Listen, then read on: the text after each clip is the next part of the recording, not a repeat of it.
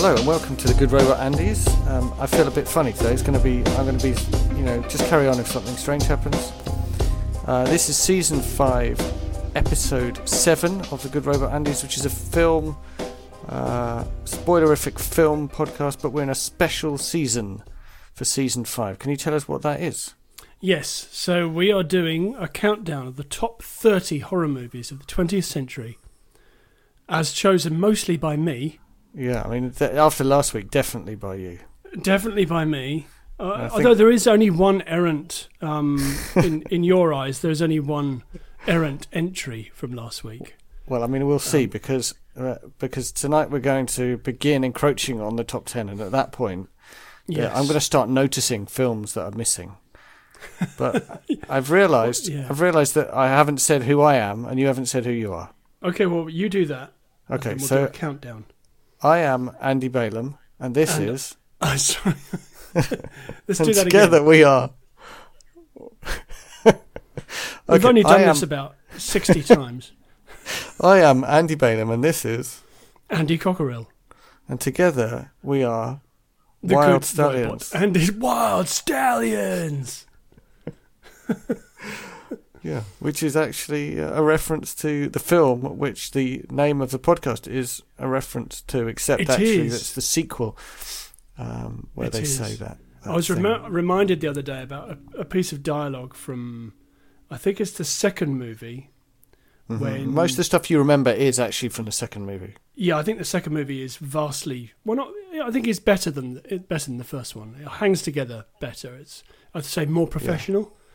Um, We watched the first one with the kids the other day. and does it still hang together? It was all right.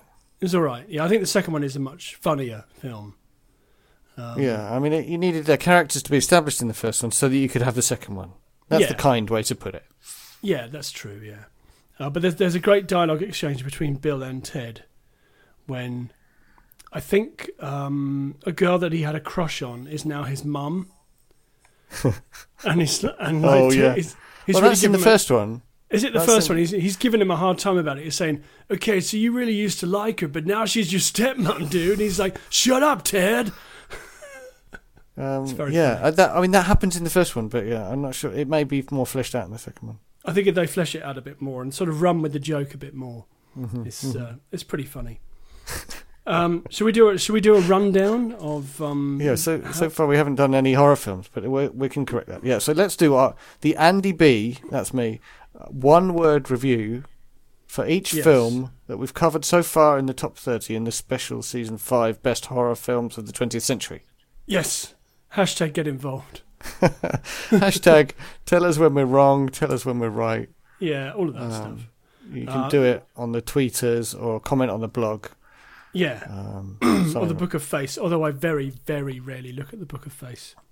yeah, you can find me on mastodon.social. Oh, you can. Yes. But yeah, anyway, leave a comment on the blog, listener. The blog. That's where we want it. We want the blog. Shall we uh, dive in? Number it. 30. Number 30, we got Gremlins. Commercial. Number 29, we got Near Dark. Um, that was the one About that the I vampires. haven't really got a word for. Uh, I think I think I said Gritty. I know Okay, that it's not your it's not your one. I haven't watched it, so I'm going to say gritty. I'm going to say Okay. probably gritty, right? Two words because I haven't seen it. Okay, uh, number 28, Altered States. Artie. Yeah, actually that's better because I think you said pretentious for one, but I think RT is better. Okay, Um, okay. I haven't 20 seen that either, so I mean, Okay. it wouldn't be really fair for me. I could say probably pretentious. At 27, we've got Hellraiser. Um, uh, that's like you have to have it in the top thirty, even though I don't like it very much. But I don't know what word I can use to express that. Uh, 26, The Blair Witch Project. Innovative. Yes. I think that was I think you consistently said that now. 25, Jacob's Ladder. Creepy. Oh yeah. Uh, 24, Nosferatu. Classic. Yes. 23, Invasion of the Body Snatchers. Influential. You see, I'm memorising them. now. Yes. 22, The Wicker Man. Scary. Yeah. Uh, 21, Carrie. Um, yeah, that's all right. Uh, 20, Silence of the Lambs. Relatable. yeah. Uh, 19, audition. Extreme. Yep. Um, 18, ring. Um, yeah, Yeah. that's really good. I don't know what to, I don't know what word to use to express that. Uh, Fresh, fresh. fresh. Yeah, that's it. Uh, 17, psycho. Um, um, uh, genre defining. That's two words. That's it's okay. It's hyphenated. Um, at 16, the fly. Entertaining. At 15, event horizon. Uh, derivative.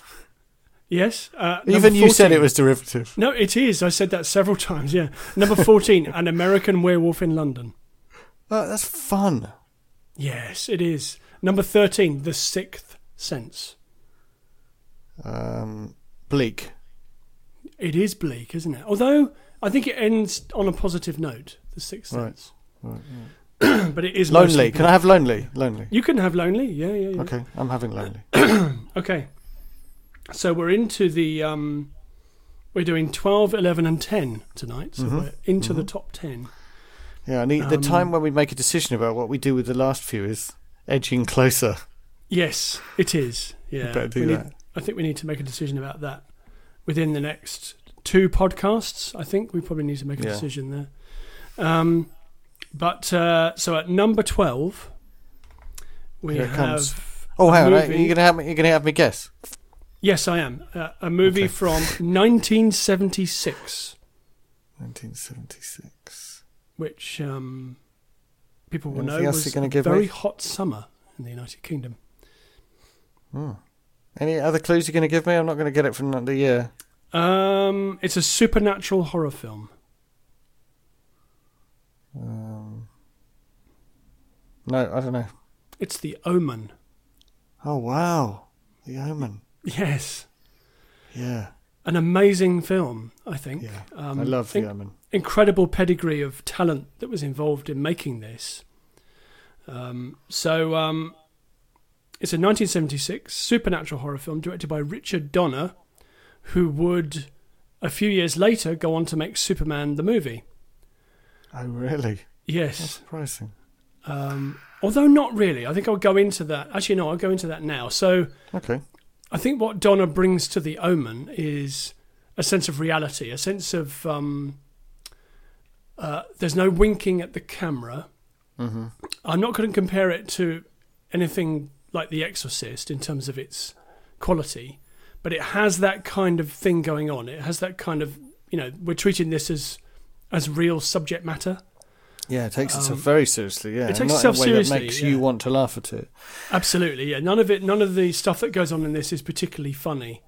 Um, it's pretty. Uh, I mean, it's a pretty creepy film. So yeah, Donner would go on to make yeah, Superman the and movie, it's it, it- and he would bring that kind of sensibility to Superman the movie. So right. you know, you believe in in um, Christopher Reeve. You believe that he is Superman. He just well, he looks the part, but also he's not winking at the camera. Mm, yeah, I guess that is that has the same seriousness. So, yeah, I can see Yeah, that. a straight down the line delivery. So um, it's written by David Seltzer, and the film stars Gregory Peck, who's uh, you know at that time was like old school Hollywood royalty. Mhm. Um, he's in one of my favourite movies, um, To Kill a Mockingbird, playing I don't know whether I've Atticus seen it. Finch. Yeah, it's a good movie. Um, Lee Remick, uh, David Warner, Harvey Spencer Stephens, Billie Whitelaw in a very creepy role as um, a nanny, uh, Mhm. Patrick Troughton, who was Doctor Who, who plays a priest in this, right. Martin Benson, and Leo McKern. So, really, really good cast. so they're who all plays doing- the child? Uh, actually, I think the kid must be Harvey Harvey Spencer Stephens, who plays a kid called Damien. Scary. Um, and uh, henceforth, everybody, uh, every boy that was named Damien after this movie is automatically the Antichrist. yeah. Um, so it concerns a young child replaced at birth by American ambassador uh, Richard Thorn, unbeknownst to his wife, after their own son was murdered at the hospital, enabling the son of Satan to grow up with wealth and power. They are surrounded by mysterious and ominous deaths, unaware that the child, Damien, is the Antichrist. It's So this scary. sounds like this sounds like pretty hokey material, but the film doesn't treat it as such. You know, the film treats it as um, is the truth, Mhm. and that's what that's what makes it work so well. I'm actually getting chills just thinking about it because I haven't seen it for a long time. Yeah, and I, I do think, I, as far as I remember, the the the, the Omen is uh, the right one of the three to choose because it has the, It it has two sequels, but the, this first one, and especially the scene where the person jumps out of the window. Oh, with what with the noose Yeah, at, at the kids' party? yeah, Yeah, it's really chilling, isn't it? that stays with me. Also, the um, the photos with weird artifacts on that predict the deaths of various people. Yeah, that's really that's a really interesting thing because um, I think that's been used as a kind of cinematic trope since then, but nobody really does it as well as it's done in The Omen. Um, Yeah. So what we're talking about is is that David Warner plays a photographer, and he's been photographing people around um, the Thorn family, and he's noticing these weird artifacts uh, that look like overexposures. hmm But what they actually are is a sort of foreshadowing of what's going to happen to these people. So um, Patrick Troughton has like a uh, like a thing sticking through him in one of the pictures, Mm. and he ends up being impaled by a lightning rod from a Yeah. church. Uh, and David Warner himself, he notices that there's something going to happen to him, and then there's an incredible set Yeah. piece death where he is um, decapitated by a sheet of glass. Yeah. That's actually really well done. Yeah, it's the kind of thing that um uh oh, what's the film where they de- their deaths chase after them because they escaped death by not getting on a plane. Oh, um, yes, I haven't seen any of those. I think we, I think we've discussed this before, actually. Yeah. Mi- Final Destination. Anyway, Final Destination, yeah. Yeah, Mildly entertaining. But yeah, the the um the Final Destination can only ever dream that it has the sequence like yes, exactly. the, a the sequence like that one. sequence in Yeah. the Omen. Yeah. Um, so it uh, it earned two Academy Award nominations and one one award for Best Original Score by Jerry Goldsmith, Mhm. which is quite a score. It's really something quite bombastic at times. The score for this film. Um, famously featuring uh Carmen. is no, it? it's not. It's not. It sounds like it, but it's something that he wrote specially for the film. So it sounds like that piece of music that you're referring to, like Carmina. It sounds Carmen like a- Burana. That's the like one. that, It yeah. sounds like that, but it's not. It's um, but it's supposed What? to. It's yeah, But it totally is exactly the same. yeah, yeah. So he just ripped it off. They yeah completely ripped it off, but won an Oscar for it. There you go. Nice. There you go, kids. I guess it's probably out of copyright. yeah. Um, and a scene from the film appeared in at number sixteen on Bravo's "The 100 Scariest Movie Moments." Actually, it doesn't. The article doesn't say which scene that is. Uh-huh. uh, although it could be any of them. To be quite Yeah. honest, I think the one in the graveyard is particularly scary with the with the um, dogs. Uh, Yeah, The there's a- one- There's a, lot of scary stuff. uh, the one where they go to the church in Italy, is it? And they meet the sure. priest who is mute and blind and is carrying the knives that Gregory Peck will try to um, kill his adopted son with. Spoiler, he fails because there's two more sequels. So one of the things about the film that makes it um, that gives it this this very serious tone is that it takes very seriously the the the Bible stories in Revelation and, and Yes. it, like it attempts to be an interpretation of what that might look like in in modern society. Yeah. and it seems very credible. Uh, it seems entirely uh, like, yeah, this is happening, and we have to stop it, kind of thing. Uh, interestingly, there's a couple of interesting locations used in the film. So um, uh, they take they have a, they have a family day out to Windsor Safari Park, which doesn't exist anymore, it's now Legoland near Windsor. Oh yeah. Um, and at that point, when they go there, all the animals start going crazy because Damien is obviously evil, Hmm. and they can sense his evil. Uh, and then the, the the climax of the movie is set at Guildford Cathedral, which is um, right. a not very pretty looking modern cathedral set on a hill. uh, so yeah, um, it's a it's a terrific movie. So why is it in the list, and why is it in this position in the list? Uh, it's way scary. Mm-hmm. Uh, it's an example of um, a director like you know Richard Donner, who's taking material that should be hokey, but elevating it, I think, way beyond anything that it could have been. It could have been a really cheesy, uh, poorly put together film, but Donner kind of pulls it all together and just makes it work really well.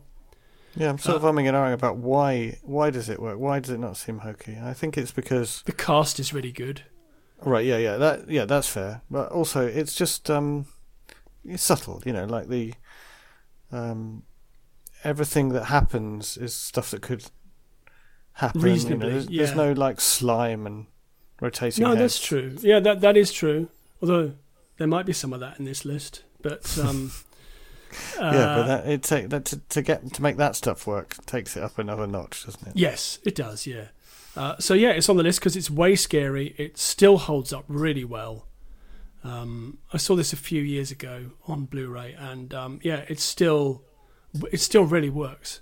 I think a lot of that is to do with the fact that there aren't really any uh, cheesy special effects. It's all kind of Mm. kept very um, very down to earth. Mm. Yeah. Yeah, it's a Uh, psychological horror. Yeah, and they even have faith in the in the decapitation scene to film it in slow motion, and it still looks really good. So, yeah. So there we go. That is number twelve. Yes, number twelve. And that means there are eleven films you've put above it. Yes, indeed. And here comes I can number do- eleven. Basic arithmetic. Here comes number eleven. Okay, hit me. This is um, a movie from 1973. Mm-hmm. and it is a horror thriller based on a Daphne du Maurier short story. I ought to be able to get it from that, but I don't think I can. Okay, so this is a movie called Don't Look Now. Okay, I don't know that I've seen it. Okay, um, it stars Julie Christie and Donald Sutherland. So again, really good cast. Mm-hmm. Uh, directed by Nicolas Roeg, who uh, also made uh, The Man Who Fell to Earth, which is probably his most famous movie. Mm-hmm. Uh, but before that, he made a movie called Performance, with which starred Mick Jagger and one of the. Fo- I'm, I'm thinking James Fox, but it might have been Edward Fox, which is a very strange movie. But uh, you know, Nicolas Roeg, I think as a is a as a director is someone who's who's frequently forgotten, or maybe mixed up with people like Ken Russell, who we actually talked about earlier on in, in this podcast, who Mm-hmm. made Altered States. Um, yeah, uh, but this is this is based on a Daphne du Maurier short story, as I said. Um, so Sutherland and Christie p- portray a married couple who travel to Venice following the recent accidental death of their daughter. Um, uh, after the husband accepts a commission to restore a church. So they encounter two sisters, one of whom claims to be clairvoyant and informs them that their daughter is trying to contact them and warns them of danger. The husband at first dismisses their claims and starts to experience mysterious sightings himself. So the sightings that he experiences are um, their daughter was wearing like a red um, rain mac when she died. She drowned. And when they're in Venice, he starts seeing what looks like a little girl wearing a red rain mat running away from him. Mm-hmm. But he never sees it in. He never sees it completely. It's always a fleeting glimpse. Um, so it's very much a psychological thriller uh, slash horror movie, but it also Sounds talks about the psychology of grief and the effect Mm. of the death of a child can have on a relationship. So, you know, they go they So, go to yeah, Venice. like you were saying, Pardon? You were saying ghost stories are always about grief, aren't- weren't you? Ex- exactly, yeah. Grief and loss and being un- unable to move on. Hmm. So you know, although they go to Venice and he accepts his job, the the, the um, you know, the, the spirit of this event just follows them wherever they go. Hmm. Um, so it, it is uh, an extraordinary film. Don't look now. It has a weird kind of autumnal tone to it, kind of sad autumnal tone, and a shock twist ending that will leave you kind of thinking, "What the hey?" kind of thing.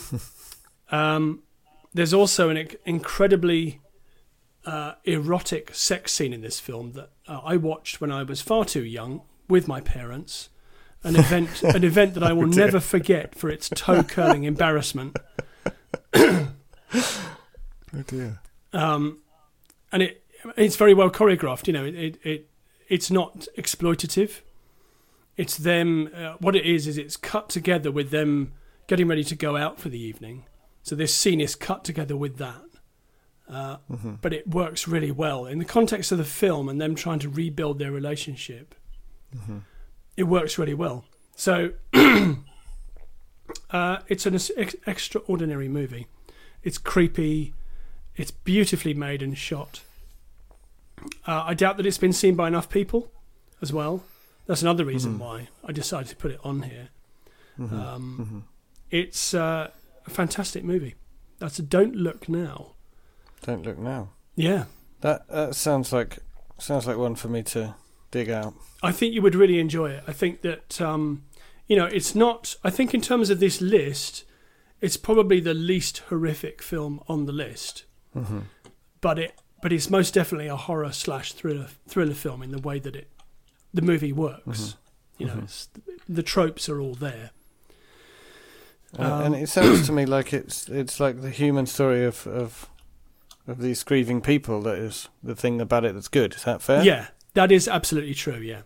So yeah, there's a very human story at the heart of it. It's not. It's you know, it may well possibly be a story of a supernatural event, but that's kind of secondary to these people mm-hmm. who are grieving and trying to rebuild their lives. Mm-hmm. Mm-hmm. Yeah. And of course, as with The Omen, it has a terrific central cast of two Donald Sutherland and Julie Christie, who are just incredible on screen. It sounds really good, but hard to watch Uh, no, I wouldn't say I wouldn't say it's hard to watch. I think that because it's sad. I mean, oh yeah, it is sad. Yeah, it's definitely sad. I think I'd probably find it to be more of a tough watch these days than I did when I watched it. yeah. Um, you because probably it- deal yeah. deal better with the um, the sex scene, but worse I with the think grief. that would feel better, but I think the whole thing with the child child dying would not feel good. No, Yeah. not at all. Uh, so I'm just going to run down and have a look at the um, the Rotten Tomatoes. Uh, so at the time, it was generally well received, although some criticise it for being arty and mechanical, which I think is a bit um, snooty. Um, at the 27th BAFTAs, it won for Best Cinematography. And it received further nominations in the Best Film, Direction, Actor, Actress, Soundtrack, and Film Editing. Um, so yeah, one yeah the cinematography, and I think that's it's richly deserved. The it looks beautiful, absolutely beautiful. So, um, it's hugely influential. So Danny Boyle cites Nicolas Roeg as a key influence on his work. Um, so the reason reason why he says that is because Nicolas Roeg used to use um, sort of unorthodox editing techniques to tell a story, Okay. and, I, and I think that's definitely one of Danny Boyle's big hallmarks is his kind of kinetic energy that he brings to his films.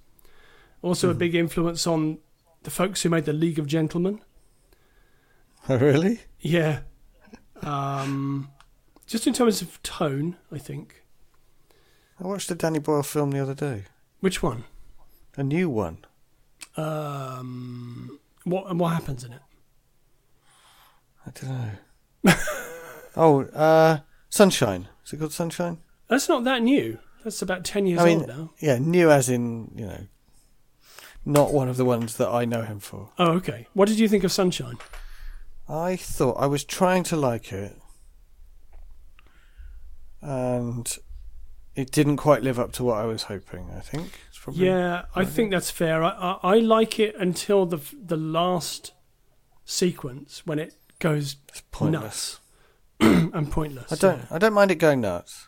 Like all the sci-fi. So listen, it's a sci-fi film, and in particular, it's a sci-fi film about the sun. So going nuts at the end is seems to be necessary. Seems to be reasonable. Yeah. But it, it wants to be Solaris. It's not Yeah. Solaris. Yeah. that's fair. Um, But you know what? Hey, I just had a thought. it's thought. all right. It's all right. I just had a thought. Mm-hmm. We should do a top 30 sci fi movies of the 20th century. Oh. Ooh. After we've done our top 10 Arnie, and after we've Yeah. caught up with some films and some tech, Uh-huh. we should do we the should top do some 30. tech. Listen, should tell us what tech. tech we should do. Yeah, somebody uh, somebody said something at work recently when I was asking for tech subjects. All And they said, uh, how about why are we not all driving flying cars now? I don't think. I don't think I could be the expert on that one. No, I think I can either. It's not. That's not computery enough for me. uh, what about what is blockchain? I guess we could try. Yeah. I, I tell you what, I've been researching recently and really, really enjoying, but I think it's probably beyond the pale. Ca- character sets, oh, so like- characters, and how you encode them into different. and why they exist? Why do different Yeah. character sets exist? I've been really, really enjoying it, but it is, it's like five steps geekier than anything we've covered so far. Yeah. I think it's too much. Yeah, you're probably right. Maybe we should do it as a coda to a podcast. We could do a little. And now Oh, yeah. we'll do some talk Yeah. about character sets, but not for a whole. I think a whole podcast Like what? Why is Andy so excited about, about character sets character sets? Because they're so cool. because they're cute. But it's so cool. Should we do third movie? Yeah, let's do that quick. Okay. Okay, so this is from all the way back in 1963. 1963. Yes. Uh, so this is a British horror film, although it Okay. has a largely or even completely American cast. Um, and yes, excuse me. Uh, not really much of a synopsis for this one though, so I shall just dive in and tell you what it is. Well, hang on. Let me just let me try and guess. Is it Okay. Night of the Living Dead? It is not. Living Dead is a bit later than that. Okay, Okay. A bit later than 63. It's in the 60s, though, right? It's 63, yeah. No, no. I mean, Night of the Living Dead is in the 60s. Oh, late 60s, yes. okay, yeah. okay. Okay, hit me. It's called The Haunting. I've heard of it. I think I've seen a remake and not the original. I think. There is a remake that came out in 1999 with Catherine Beta Blocker that is supposed to be dreadful. I haven't seen it, so. Is it about a house? It is, yeah. I think, I think it was all right. But anyway, yeah. Tell me about the original. So this is the original. It was uh, directed and produced by Robert Wise, who is something of a legend, a Hollywood legend. He made Mhm. I've heard of him. What does he make? he made uh, The Sound of Music, Mhm. which I have now finally seen a few years ago and really enjoyed. Actually, I thought it was Okay. really well made. Um, he also you made were probably wise to leave that until this point in your life where you could appreciate it more. yeah, I think that's true. Yeah, because I I basically spent most of my childhood years saying, "Oh no, not The Sound of Music" whenever it came on the television. Mm-hmm. Um, he also made West Side Story as well, Okay. which is Yeah, I've seen that. which is fantastic. Um, uh, notable, I think, for its uh, very eye-catching um, CinemaScope and Technicolor West Side Story. So the colours Right, really right, pop, really pop. Yeah, very colourful. Um, uh, so yes, Speaking of the is- sound of music, yes. have I told you about the um, the horror film I watched, which was a combination between the sound of music and um, something like Children of the Corn? you have not. What is this film you I can't remember what it's called. Oh, It's on, Japanese. Japanese. Okay. It's Japanese. It's a musical horror about a family who live like on top of a hill, and I don't remember much more about it. We watched it on one of my birthday celebrations where we we watched like Oh, ten horror films Okay. uh, during the night, and this was on last, and I think I went to bed, so I don't remember much about. it. Okay, listener, listener, your challenge for this week's podcast is to write in and tell us what that film is. Yeah, send us a comment or a tweet. It's Yeah. it's basically it's, I'm pretty sure it's Japanese. Yeah, it's um it's a combination between The Sound of Music and something like um not Children of the Corn, something like where there's a family in a house who are scary. Oh, what am I thinking of? Oh, you're thinking of um, the Addams Family or something like that. No, no, something genuinely scary. Oh, okay. It's a musical. Yeah. Hmm. All right, listener, your challenge is to tell us what that movie is. the Um, time starts now. now. until until you finish. So this um, was adapted by Nelson Gidding from the 1959 novel "The The Haunting of Hill House" by Shirley Jackson, hmm and it stars Julie Harris, Claire Bloom, Richard Johnson, and Russ Tamblyn. And Russ Tamblyn would uh, show up in uh, West Side Story, uh, singing and dancing, hmm and also he was Peter Pan in Disney's Peter Pan back in the day when he was a young, Nice. much younger man, and he is in Twin Peaks. Oh, as who? Dr. Jacoby, the guy with the 3D glasses. ah, okay. Yeah. So um so Robert Wise cast him again in West Side Story after this, or maybe before Mhm. this. I can't remember, can't remember what the order they come out in. Um, so yeah, Tamblyn's a bit of a legend, as is Claire Bloom. Um, uh, so this is about a house that is so haunted that nobody can go there. So the group of people that do go there are basically there to debunk it, to to say that none of this Mhm, stuff is mhm. real. It's all fake hmm hmm but they end up being thoroughly creeped out by the place. So the main characters are there to de- to debunk it. Yes, yeah, hmm that's their yeah that's their their reason for being there. hmm Um, but what they discover is that there are actually some weird things happening, hmm and Robert Wise makes full use of how weird this house is. Um, he makes great use of sound design. Uh, it's shot in black and white, so for this, f- for early '60s, it's shot in black and white, which is unusual, I should think. Um, uh, has a th- a really creepy, weird tone to it.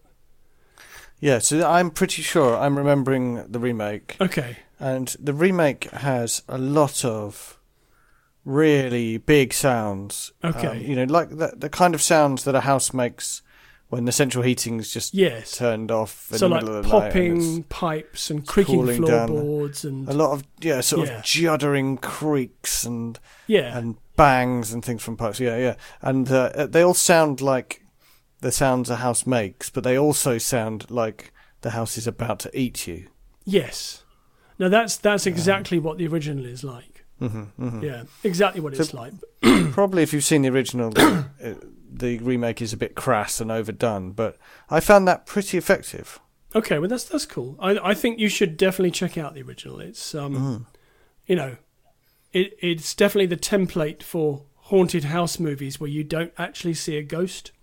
Mm-hmm. So you never actually see any mani- manifestation of anything ghostly, Mm-hmm. but the house itself appears to be doing the haunting. If you see what I Mm. mean, yeah. which is a really interesting idea. hmm Uh, it's recently been remade yet again All right. on Netflix uh, in a series called The Haunting of Hill House. They're using the original title, Right. and it's had very, very good reviews. Yeah, I feel like I've heard of it in with that full title. Yes. Um, so yeah, the, the reviews of the of the TV show have been very interesting and very good. So is it a series, not a film? Yeah, it's a series. Yeah, I think like eight episodes, Gosh, starring that seems a lot. uh, starring Henry Thomas, who was Elliot in E.T. Oh, really? Yes. Yeah. So that seems a lot. They must. They must um, do more in the story than just Yeah. there's a a house. It's a bit scary. I think they jump around in time. So they Okay. yeah they they move from family to family who have lived in the house. So that's an Mhm. interesting idea. Mhm. Um, so just a quick synopsis. I know I have said what's Mhm. going on, but um, uh, there's a 90 year old Hill house which was constructed in Massachusetts as a home for his wife. Uh, she died when her carriage crashed against a tree as she approached the house for the first time. So the, the owner of the house remarried, but his second wife died in the house from a fall down the stairs. And Hmm, his daughter suspicious. Abigail lived in the house for the rest of her life, never moving out of the nursery. And she died calling for her nurse companion.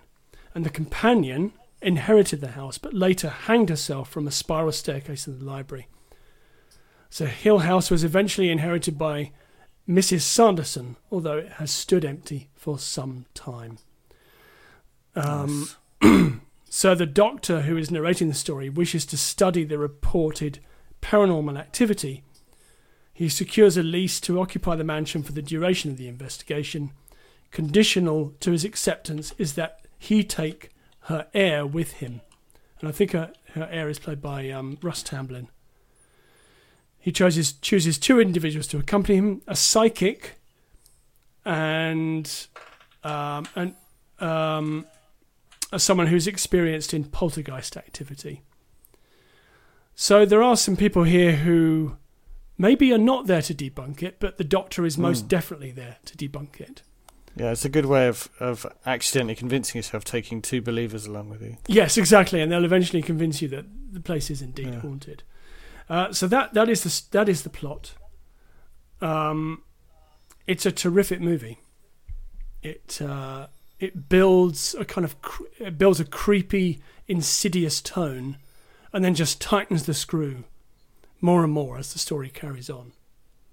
Mm-hmm. It's really good. So why does it belong in the list? Is it because could it be because it's a different style from a lot of stuff in the list? yeah, there's no there's no blood in this movie. The house is the character. the house is most definitely the character, um, and in that respect, it's you know it's based based on a novel from 1959, but in that respect, it's quite an original piece of work Mm-hmm. and very influential. You know, it's been remade twice, once as a as a remake in '99, and now as a TV show. So you know, it's still the property is still you know sort of uh, proving to be um, interesting to filmmakers. Mm. Yeah, it's good stuff. Sounds all right. Yeah, no, it's it's very good. I think of the two, I'd I'd look out. Don't look now more than the haunting. Yeah, I, yeah. Don't Look Now is a, a fantastic movie. Yeah. Mm, So that is our three movies this week. So we had The Omen, Don't Look Now, and The Haunting. There's something about titles like "Don't Look Now." I'm trying to think. What's the what's the film called? Oh, Open Your Eyes. Oh, um, with Tom Cruise. Tom Tom Cruise, which is a remake of no, hang on. film. The original is called Open Your Eyes. Ah, The yeah. remake What's- is called Vanilla Sky. Yeah, you're right. You're right. And and the original is called "Open Your Eyes," but in Spanish. Yes, yes. And it stars And actually both, both of them films, have. Penelope Cruz. So she Penelope stars in in both of them, yeah. Um, I quite liked Uh, Vanilla Sky, but I think I liked Open Your Eyes more. Yeah, I I th- I thought they were so similar that you can't particularly choose between them. So why did you bother with Vanilla Sky? But, Isn't it weird? Yeah. Yeah. I, I suppose you make it because it's a vehicle for Tom Cruise, and yeah, and some people will watch it because it's in English. So yes, fun, that, that's but the only reason, isn't it? Really? it was it was good. It stayed with me a lot. Yeah. I think that after after the next podcast, we need to make a decision about whether we're going to do the whole uh, top five thing or not, Mm-hmm, because Well, I mean, we're definitely for the top three. We're definitely going to have one Yeah, podcast each. one podcast. Yeah. Yeah. We could do for the top. Um, what is it? Nine, eight, seven, six, five, four. We could do spread them over two, maybe. Do a three. And Yeah, I think two? so. I think that's a good idea. Yeah. Yeah. So have, we'll spend a little bit more time on them. Yeah. Okay. Okay. That's that's me done. That was it. The Omen, Don't Look Now, and The Haunting. Yes, Our numbers 12, 11, and 10. We have entered the top 10. we have. Yeah. So the next three, Listener, what films would be in your top 10? the next three are absolutely zeitgeisty. In fact, everything after this is um, stone cold, influential classic. So are you gonna? Am am I gonna have seen all of them? you must have seen all of them. Yeah, I hope so. you must have done. Yeah. Well, it'll be my fault if I haven't. Yes, and listener, yeah, as well. Although I'm, Yeah, hope, I'm hoping that you must see them. I'm hoping that listener will have, if they haven't seen any of these, will have filled in some gaps and started watching them because they're all Hmm. worth it. Yeah, I should fill in the gaps just just out of duty to our listener. Yes, definitely. Uh, should we do some Cool. plugging? Yeah, let's do some plugging. Okay. So I, shall I start? Go for it. So I present a radio show on Glastonbury FM 107.1 in the Glastonbury Street and Wells area of Somerset. It goes out live on a Thursday between 6 and 7 pm. It's movie reviews, TV listings, DVD picks, uh, look at what's on at local venues. I sometimes have a live guest, although not very often. Um, that's repeated on a Friday at Music, music related to the movies. Lots of music, yeah. Uh, uh, repeated on a Friday at 2 p.m. Uh, also available on the internet as well. Search for Yeah, so it's available. The, the full program's available through the Glastonbury FM website, Yes, but then you can also get podcast highlights, right? you can. There are indeed Without podcast highlights. Yes, there's no music. So why would you Mhm. bother, quite frankly? To to hear your voice and your opinions. Oh, yes, my opinions. That's why. My humble opinions. Um, That's my Are plugging. they? Are Uh, they humble? Sometimes, but not Hmm. very often. Uh, yeah. So my plugging. Uh, uh, yeah. So uh, one of the things that I do is make videos uh, about programming uh, on YouTube and on PeerTube, which is like a YouTube type thing, but for um, people who love freedom and don't want to be ruled by the overlord deity Google. And I have just I'm just about to upload my first video about a game engine called Godot. So if you or maybe your um, child is interested in um, learning quite an easy to use programming environment to make games in, where you it's a mixture of dragging things around and drawing things on the screen and typing in code. Um, so if you're if you or maybe your child is has done stuff with Scratch and has definitely got way past Scratch but doesn't know where to go next, it's possible that Godot is a thing to try to make make proper games that are sort of professional looking games, Hmm. um, but with still with some of that kind of drag and drop stuff as well as um, plenty of real coding in there as well. That sounds So in- be- intriguing. It's it's a cool thing. It's all it's proper open source. It, uh, it you can export your game as um, like an Android image or something that works on Windows or on Linux or on Mac.